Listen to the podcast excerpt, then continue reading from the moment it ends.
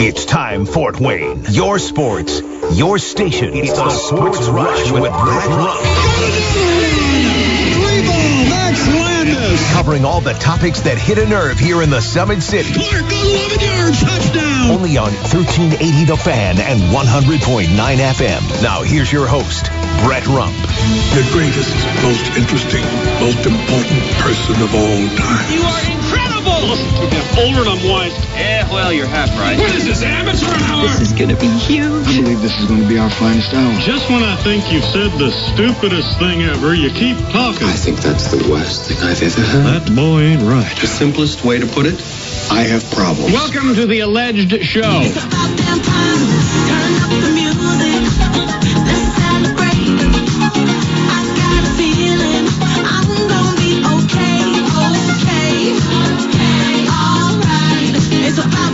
You could kind of use this as a lead in based on the amount of time I've been off. It's about damn time for me to get back to work. Or it could reference how late in the day our show is. You know, I did not realize how long in the day you have to wait for the show to start until I was in Florida. And I kept looking at the clock, looking at the clock. It kept feeling like, okay, it's getting really late in the day. And finally, you guys would start the show.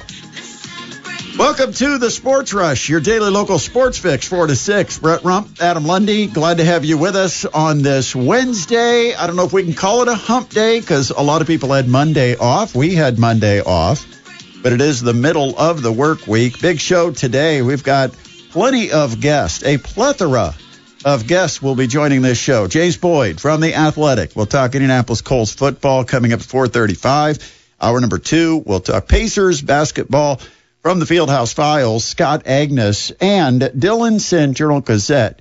We'll connect with uh, Dylan to find out, well, what his thoughts on Notre Dame's bowl win, IU and Purdue, what he thinks about the Purdue loss to Rutgers, what are Purdue's chances against Ohio State, Indiana, after what seems like an eternity for a Christmas break. We'll get back to action tomorrow night against Iowa.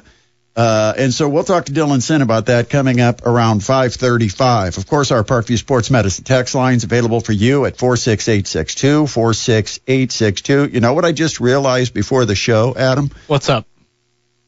Next Friday, does it have any significance to you? Um, it'll be Friday.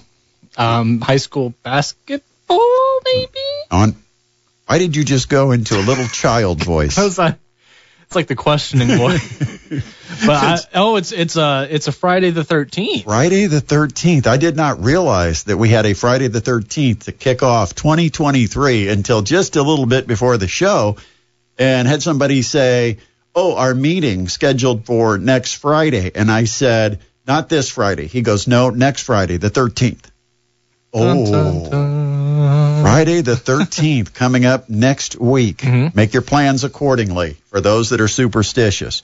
Um, and speaking of uh, making plans, obviously the Colts are going to move into the draft phase after this Sunday against the Texans. how do they how do they feel good about themselves charging for that game?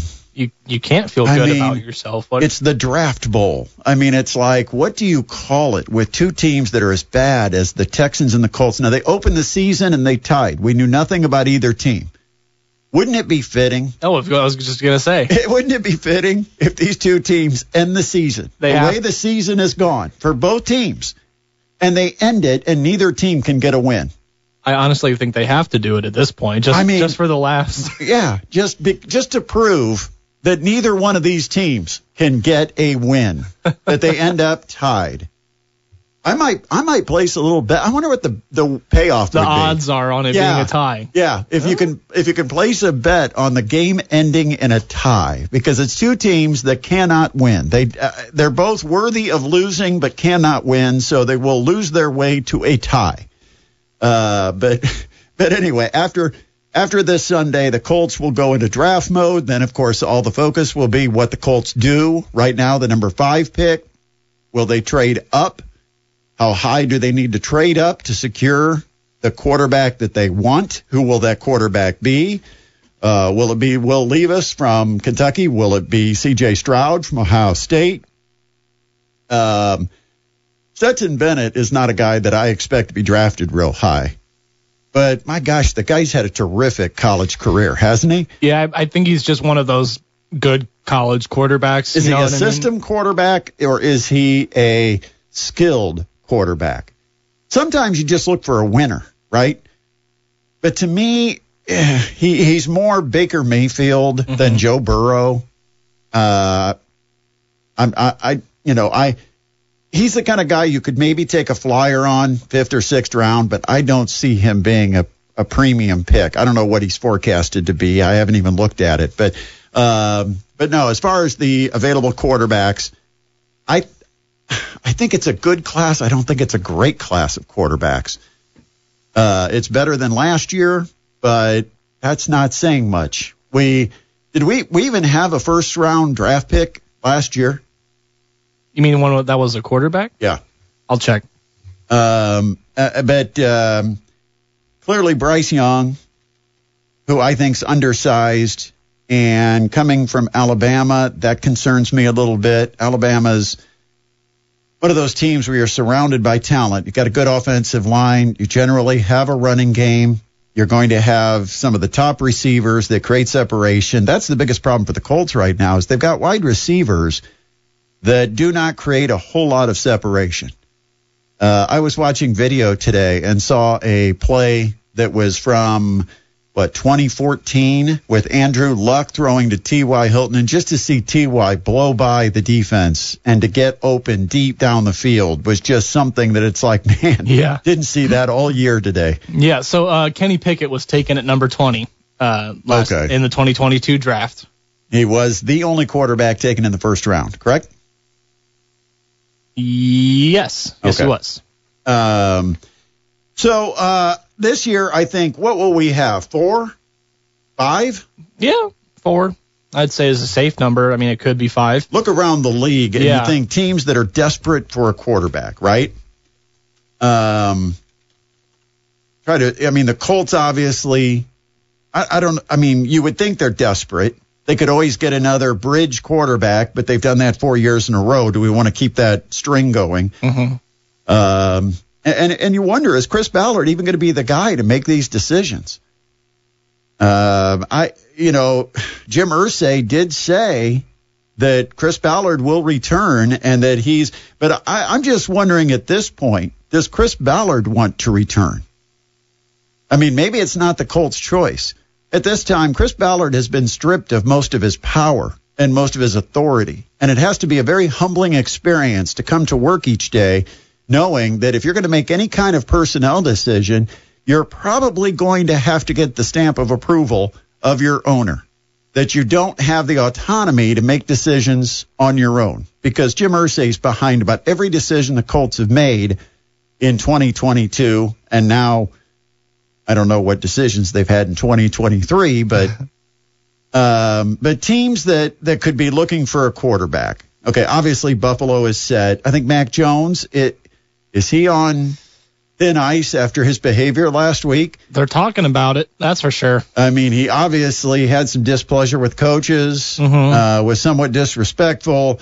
It didn't go over real well with his teammates. Didn't go over real well with the Boston market. Uh, Miami, Tua Tagovailoa. they're. I think they're good. You think he's good? I, I you think, they'll stick with I, Tua? I think they will.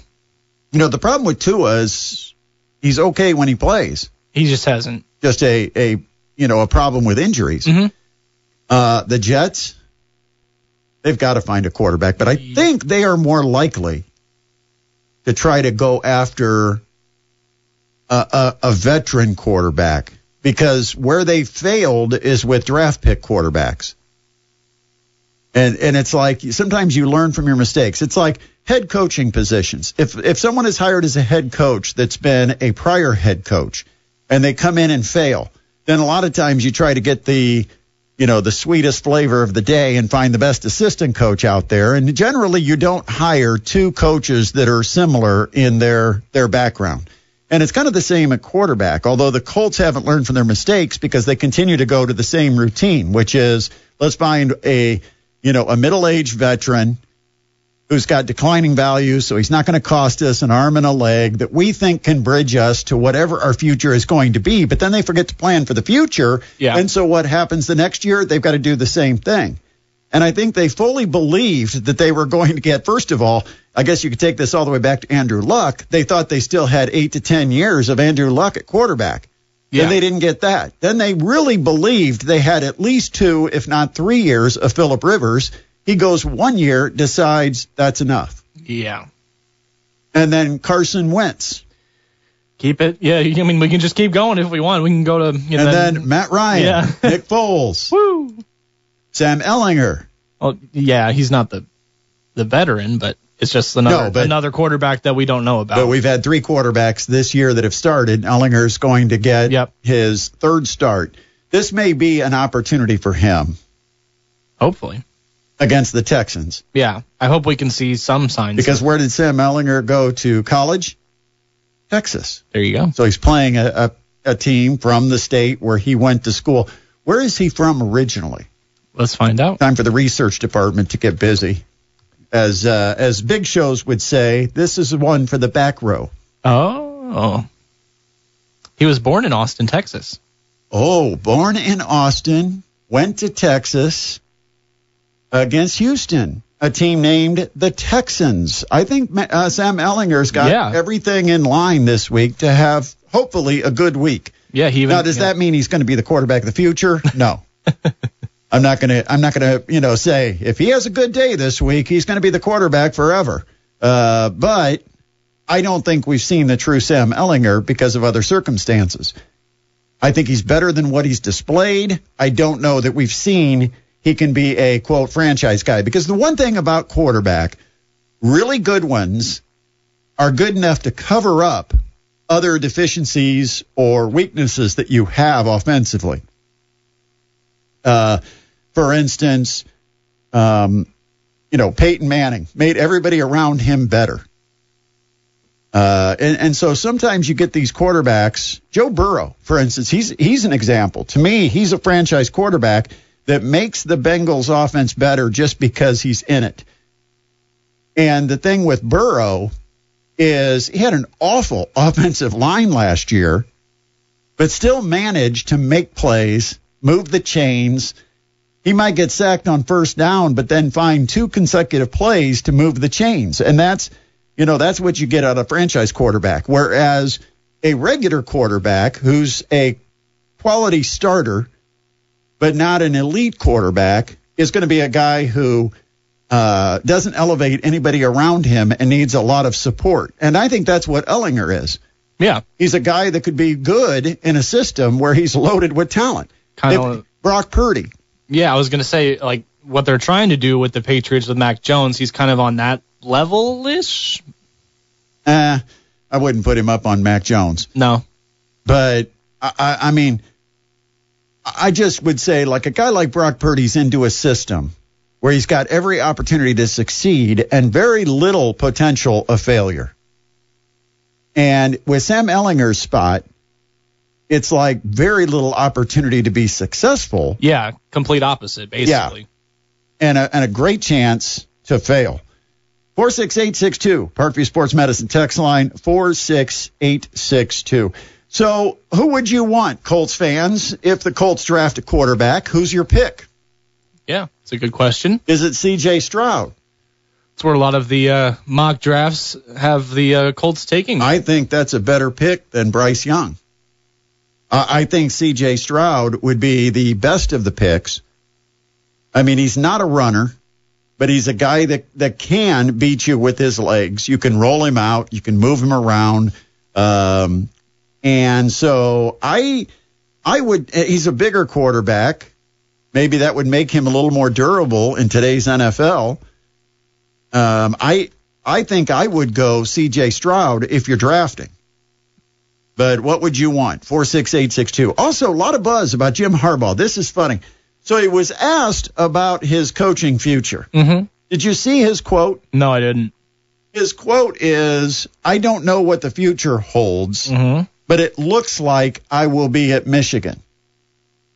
Okay, I see headlines, most of them in Ann Arbor, but I see headlines saying Jim Harbaugh makes announcement that he will coach Michigan in 20. It's like, wait a minute, what did you hear that It'll, it's the media. I mean, you can it's take how can- you perceive what's being said, right? Yeah, you can take the first half and say Jim Harbaugh says I don't know what the future holds, or Yeah. you can take the second half and say Jim Harbaugh says looks like I'll be coaching. None of us know what the future holds, but it looks like I'll be back at Michigan next year. Pick and Jim choose. Harbaugh coming back to Michigan. Story at 11. Unbelievable. Uh, 46862. Let us know what's on your mind and who you think the Colts should take as a quarterback if they do spend their top pick going after a future QB. Is this the draft to do it? 46862. Uh, all right, let's check some top headlines. Let's go ahead and get that done with Adam Lundy. All right, today's top headlines. Well, Justin Fields will not get a chance to break the single season rushing record for an NFL quarterback. Fields will miss the season finale against the Minnesota Vikings because of a strained hip, and Nathan Peterman will start in his place. Uh, Fields finishes the season 63 yards shy of the record set by Baltimore's Lamar Jackson. Another guy that maybe because of his size spends too much time injured. All star outfielder Andrew Benintendi and the Chicago White Sox finalized a $75 million five year contract last night. The 28 year old won a gold glove with Kansas City in 2021 and was chosen to his first All Star team last season before the Royals traded him to the Yankees. Giannis Antetokounmpo scored a career high 55 points as the Milwaukee Bucks beat the Washington Wizards 123 to 113 last night. He was 20 of 33 from the field and also added 10 rebounds and 7 assists. One more for you. LeBron James out against the Heat tonight due to a non-COVID illness. Oh, and uh, you know the 55 by Giannis is just a string of huge games in the NBA right now. Is Leads it right into it. unbelievable? Yeah, I mean it's like wow. I mean, uh, Luka puts up 60, 20, 10. I know. 60 points. 20. Who did he do that against? No, no idea. I just, uh, New York team. yeah, one of those. Uh, 60 points, 21 rebounds, 10 assists. First time in NBA history a player has gone 60, 20, 10. Donovan Mitchell, 71. Most since Kobe. Yeah.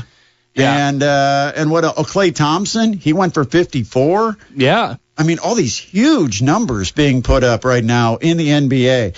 Uh, there's your top headlines with Adam. You're back to being Adam Lundy Yes. because for a while you were Adam Lunday. it happens. it happens. We'll take a we'll take a break. Coming up, uh, plenty more, including James Boyd from the Athletic Colts beat reporter. I didn't bring my pronunciation guide. Will Levis, not Levis. What was I thinking?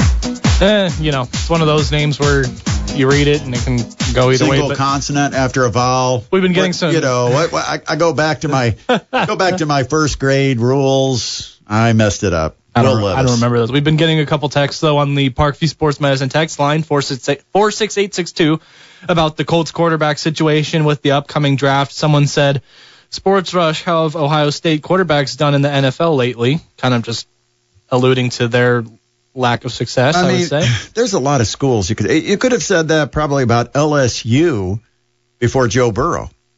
Mhm. Trying to think who was the last quarterback that was successful out of LSU before Joe Burrow. So you could have said you can't take Burrow. He was an Ohio State quarterback that went to LSU. Neither one has produced quarterbacks.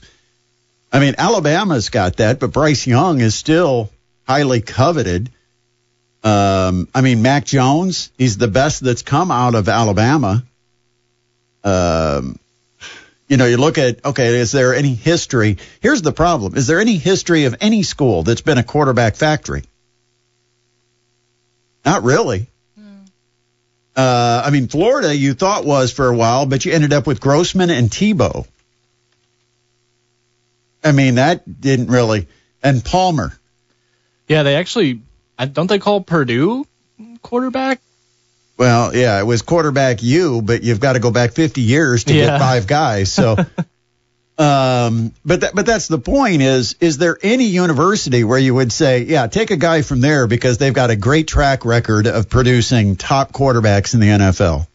Right. And then we got another kind of similar text. Uh, they said, I think Levis has the most upside. No on Stroud, who's the last franchise quarterback from Ohio State. So, yeah, people not too high on Ohio State quarterbacks. And right they've now. obviously already given up on Justin Fields. I guess so. I mean, I, I Are they forgetting Art Schlichter? he's been in more. He's been in the news more than he's been in the sports headlines. Mm. Uh, that's not a good thing. No. Um, but but what school? Somebody give me a school that's produced multiple top quarterbacks in the NFL over in the tw- in the 2000s. There you go. In the 2000s, a school that has produced multiple top quarterbacks. There's not. I mean, I I'm looking at a list right now, and it's it's not. Yeah.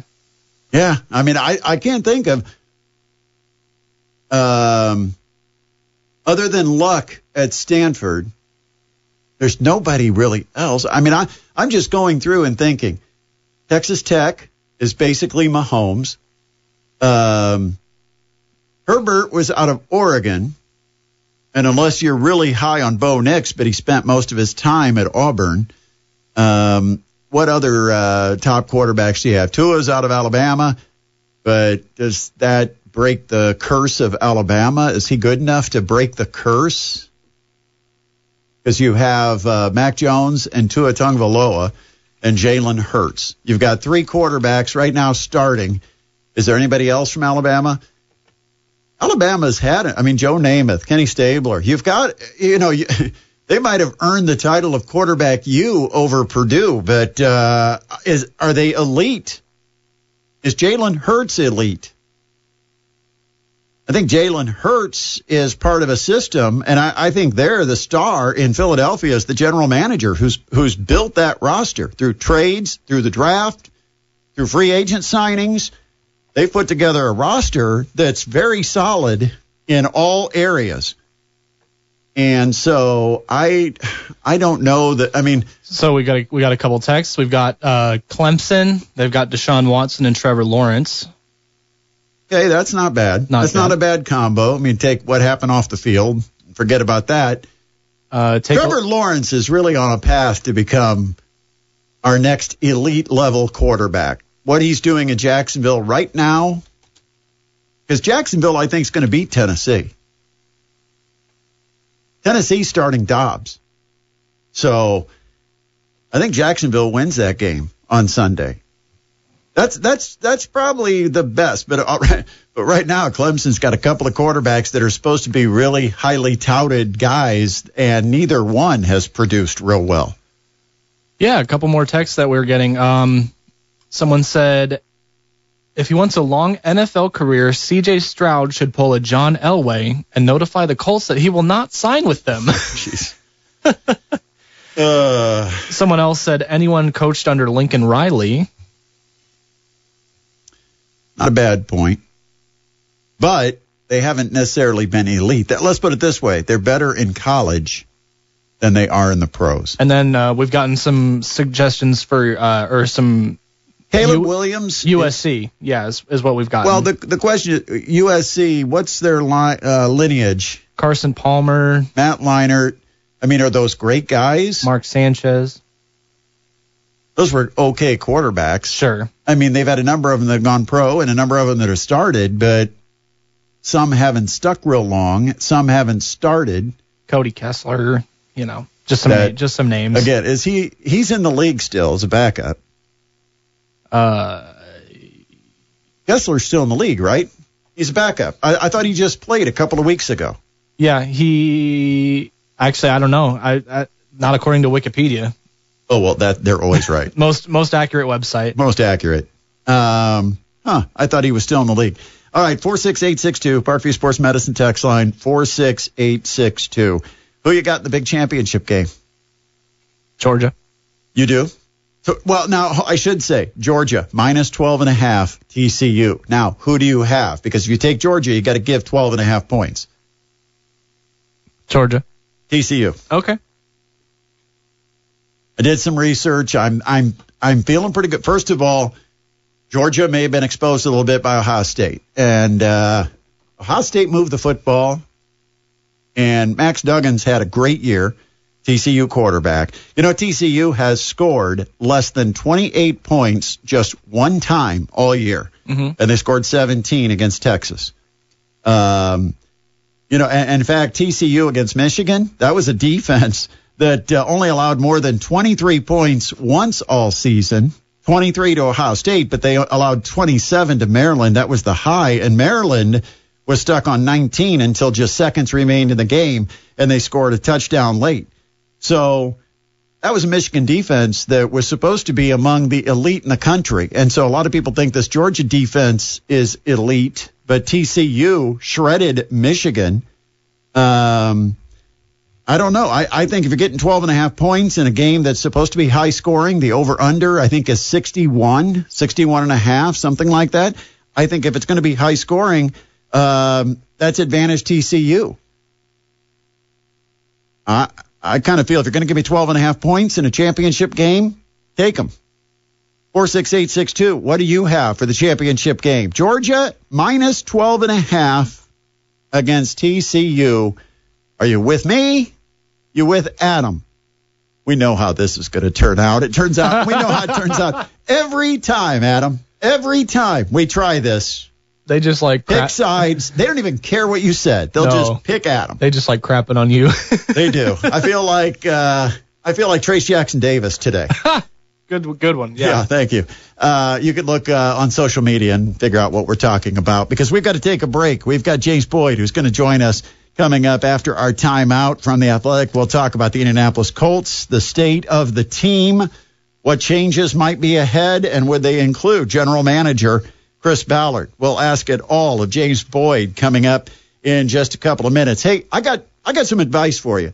I had a great experience just before Christmas. I went in and saw Chris Lambert at Christopher James Menswear. Now, I, I got to be completely honest. I don't wear suits all that much. Used to wear one every day, probably 10, 11, 12 years ago. But if you're like me, uh, a lot of guys aren't putting the suits on for every day of business. But there are those important meetings that you might have, perhaps special occasions that you're going to, whether it's a, a wedding, uh, God forbid, a funeral. If you've got some kind of special occasion that you want to get dressed nice and look like a million bucks, you go to see uh, Christopher James Menswear. They're right there uh, at uh, Covington Plaza, and you can enjoy their winter sale. Right now, they've got a winter clearance sale that's going on at Christopher James Menswear, and the whole purpose, obviously, is to get to this point in the season, they got to move some of the winter merchandise, make room for spring merchandise, which is coming in just around the corner. And so Christopher James Menswear is going to save you 25 to 50% on the finest in men's fashions, suits, sports coats, pants, sportswear, shoes, and more, 25 to 50% off. Now, maybe you've been a little intimidated about going in. I know I was. I thought, okay, this is, this is going to be too much for me. I was pleasantly surprised at what I could afford at Christopher James Menswear. And it's quality, quality stuff. Like brands include Canali, Meyer, Peter Millar, Johnny O, Magnanni.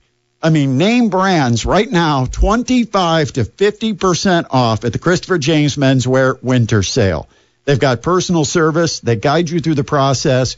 You may not realize how valuable that is to have somebody that actually fits you for a suit. So it, it complements your body. You look great in it. Go ahead and give them a try. Christopher James Menswear, where style and service are always in fashion. Covington Plaza, West Jefferson, and Getz.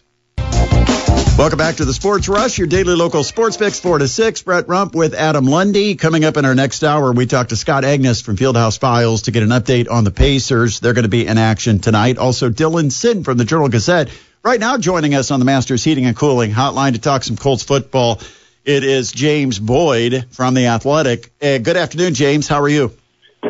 I'm doing good. How are you? Doing well, uh, considering all things considered. Uh, it has Yep. been a rough year for the Colts on a uh, scale of 1 to 10, 10 being just absolutely embarrassed out of our mind.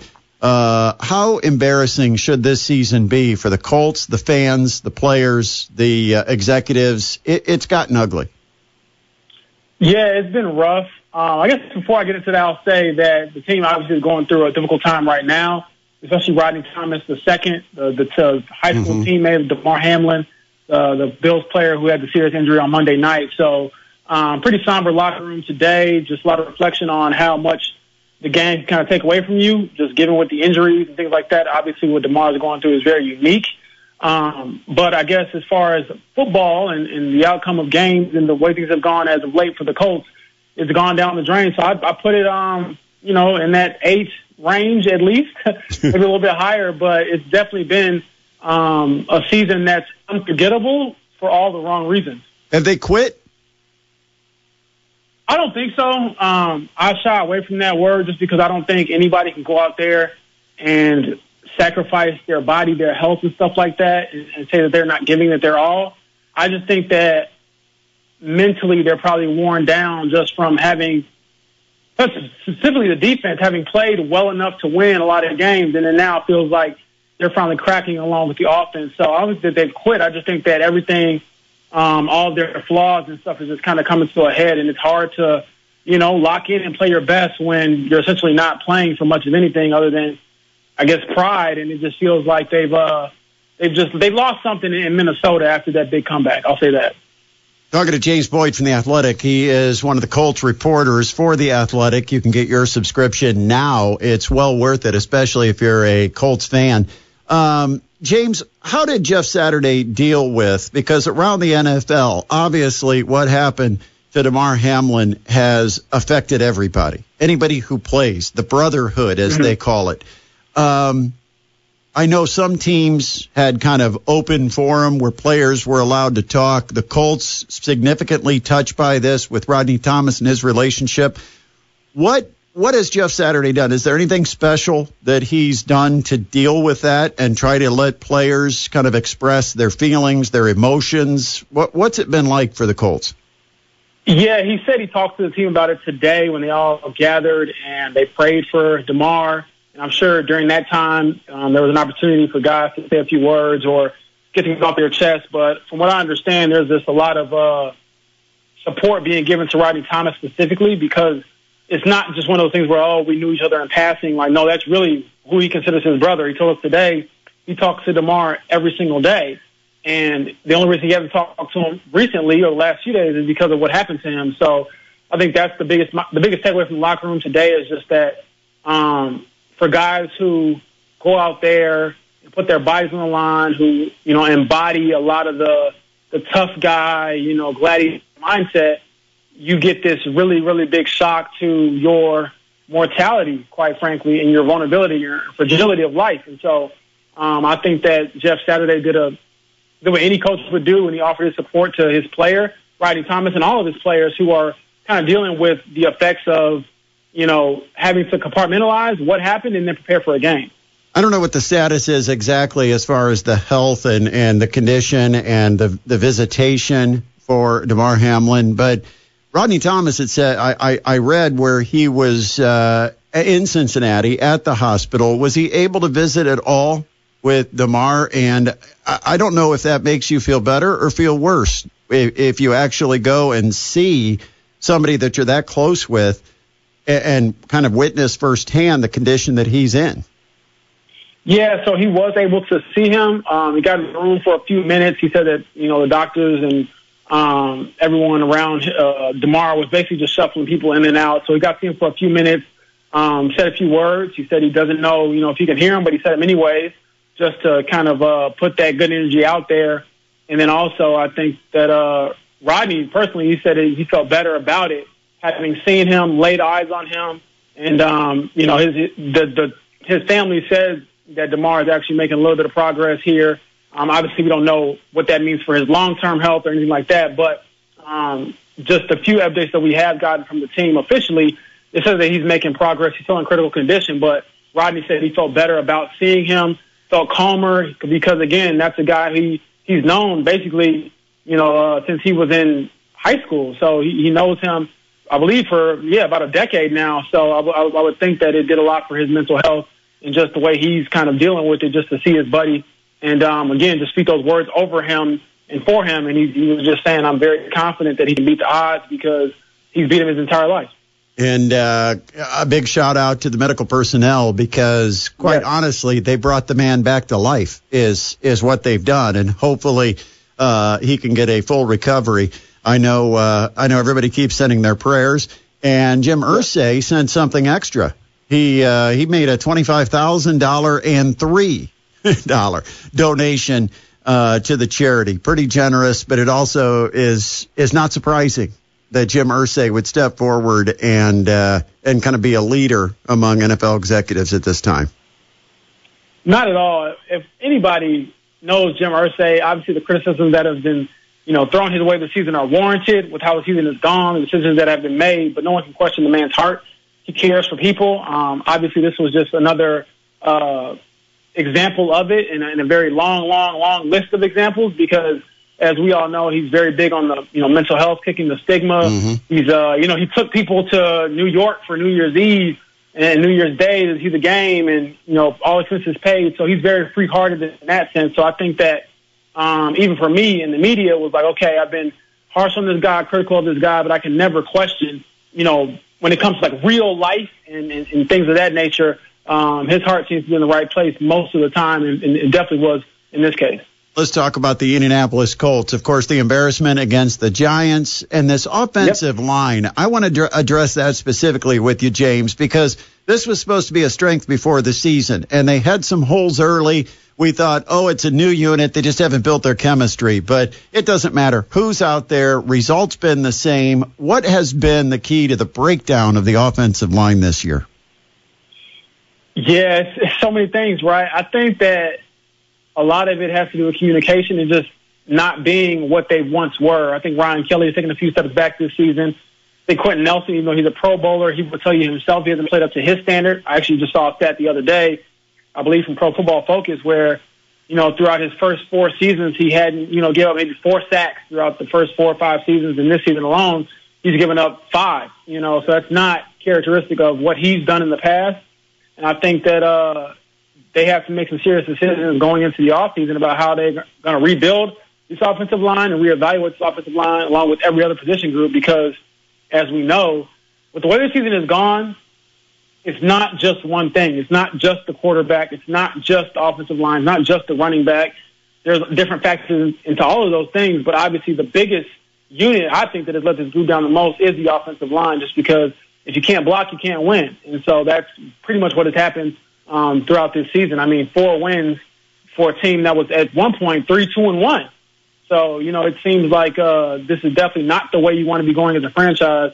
And I think that uh, a lot of things are going to be evaluated just because no one can say on that offensive line if they played, you know, particularly well this season. Just because, I mean, when you give up the most sacks in the NFL and things of that nature, it's hard to make an argument for anyone, you know, as far as blocking. Uh, of course, the question is being asked by Colts fans. Jim Irsay addressed it in a way that, uh, yeah, we've all heard this before, that Chris Ballard is going to be the guy moving forward. Do you believe it? Are you buying it? Will Chris Ballard still be the Colts uh, general manager in the offseason? I don't know. And, and, and I don't say it as a cop out. I just don't know because with Jim Irsay and the decisions he's made – um, throughout this season, you really don't know. You know what I mean? You go into a week and you think something's one thing, and the, next week it's not. So I'll say this: I don't think that the team's performance over these last seven games, which which they've lost, um, or last six games rather, which they've lost, um, the seven underneath Jeff Saturday. I don't think that you can look at the performance in Dallas, the performance in Minnesota, um, the performance at home against the Chargers, the performance against the Giants, and say that he's safe. I mean, this team has been utterly embarrassing um, ever since that collapse in Minnesota, and they haven't really competed or looked like. I won't say they, they haven't competed because I know they go out there and I believe these players play hard, but they haven't been able to compete because of just the lack of execution, lack of talent, and just uh, frankly lack of points. Most of the time, it's like you know your defense is out there forever. I know Bobby Okereke had 17 tackles last week, career high, and it's like yeah, it's great on one end. On the other end, that means he's out there forever. So um, it feels like you know this team is just reeling. So I don't think that anyone is safe, you know, within this franchise except the owner Jim Irsay because he owns the team. let me let me give you a theory and and see what your response is to it. Here's Chris Ballard of why he is safe because Jim Irsay realizes Chris Ballard had a team that might not have been complete, but it was able to compete at a 500 or better level. Got to the playoffs a couple of seasons ago and Jim Irsay decided to kind of take over because he was ticked off, made some decisions. They have backfired. The team has looked awful. And Jim Irsay, with his own conscientious mind, he he he almost feels like I can't I can't make him the scapegoat. It was my decisions. Does that sound realistic? I don't know. I, I, I don't. I'll, I'll put it like this. I think that it is. It's tough to for Chris Ballard to be put in one position. Obviously, when he got the job to help build the team, and then to kind of have the rug pulled out from underneath him, and then to kind of put that rug back. You know what I mean? It's like you squeeze toothpaste, you can't put it back after you squeeze it out. And so that's what it feels like. It feels like if you're gonna, you know, not give Chris Ballard that power to make these decisions, then what?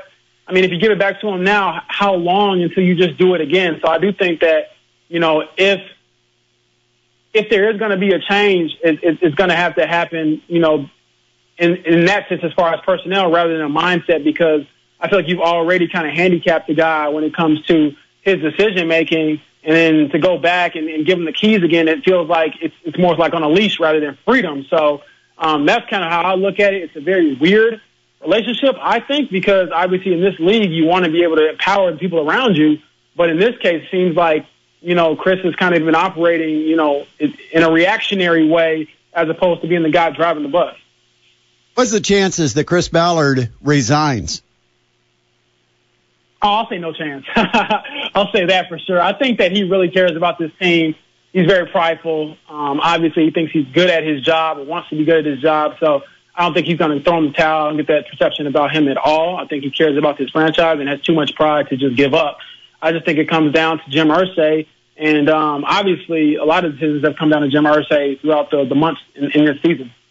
Talking to James Boyd from The Athletic. Uh, let's talk about the game on Sunday real quick. They take on the Texans. And, uh, well, I will just say I opened the show today saying that it would be the most Colts Texans thing ever to finish the season the way they started it. Uh, two teams that are having a tough time finding wins. It's going to end up in a tie. It's just destiny, isn't it?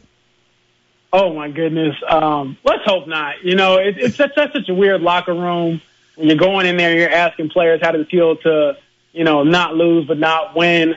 I, I don't think that that is something that any team wants. But I will say this: I don't have a lot of faith in the Colts offense to do much of anything. Um, and that's pretty much been this entire season. But it just feels like there's obviously been another quarterback change. This is Jeff Saturday's third starting quarterback in you know eight games. So you just wonder how much can you really do when you're steady swapping guys in and out um, and nothing seems to work. So um, we'll see. I mean, obviously the Texans are not a good football team; they're actually a bad football team. But the Colts have been, in my opinion, arguably the worst team in the league the last six games um, throughout this six-game losing streak. So something's got to give, and obviously there's some positioning on the line as far as uh, draft, you know, the draft board and things like that. So I'm sure there's going to be a, a certain portion of Colts fans who would love for this team to lose, but again, talking to the guys in the locker room, they're like, nah, we don't want to lose anything. We want to go out there and give it our best. Um, and I will say this too, they haven't been tanking. Like I get that term a lot. They just haven't been good enough to win. Like they're not going out there purposely losing games. This team is just not good. So we're going to have two not good teams going at it, and one of these not good teams is probably going to get a not good win. or, or two two bad teams are going to get a not good tie. I still will stand oh, by. No, don't speak this. I'll still don't, stand don't by it, James. I'll think about you when the when the game ends, all tied up. James, appreciate you as always. Great stuff. We'll talk to you again. Uh, all right. Thank you, sir. You have a good one. Yep, that is James Boyd from The Athletic. Always pleasurable to talk to James Boyd uh, when it comes to Indianapolis Colts. We'll take a timeout. Big hour on the way. We've got uh, Scott Agness to talk Pacers basketball. They get prepped to take on the Philadelphia 76ers tonight. You know, they've been playing a tough part of their schedule and they've actually performed pretty well. Now they've got a real test going into Philadelphia. We'll talk to Scott Agness about that. We've also got Dylan Sinn on the way. It is the Sports Rush on 1380 The Fan and 100.9 FM.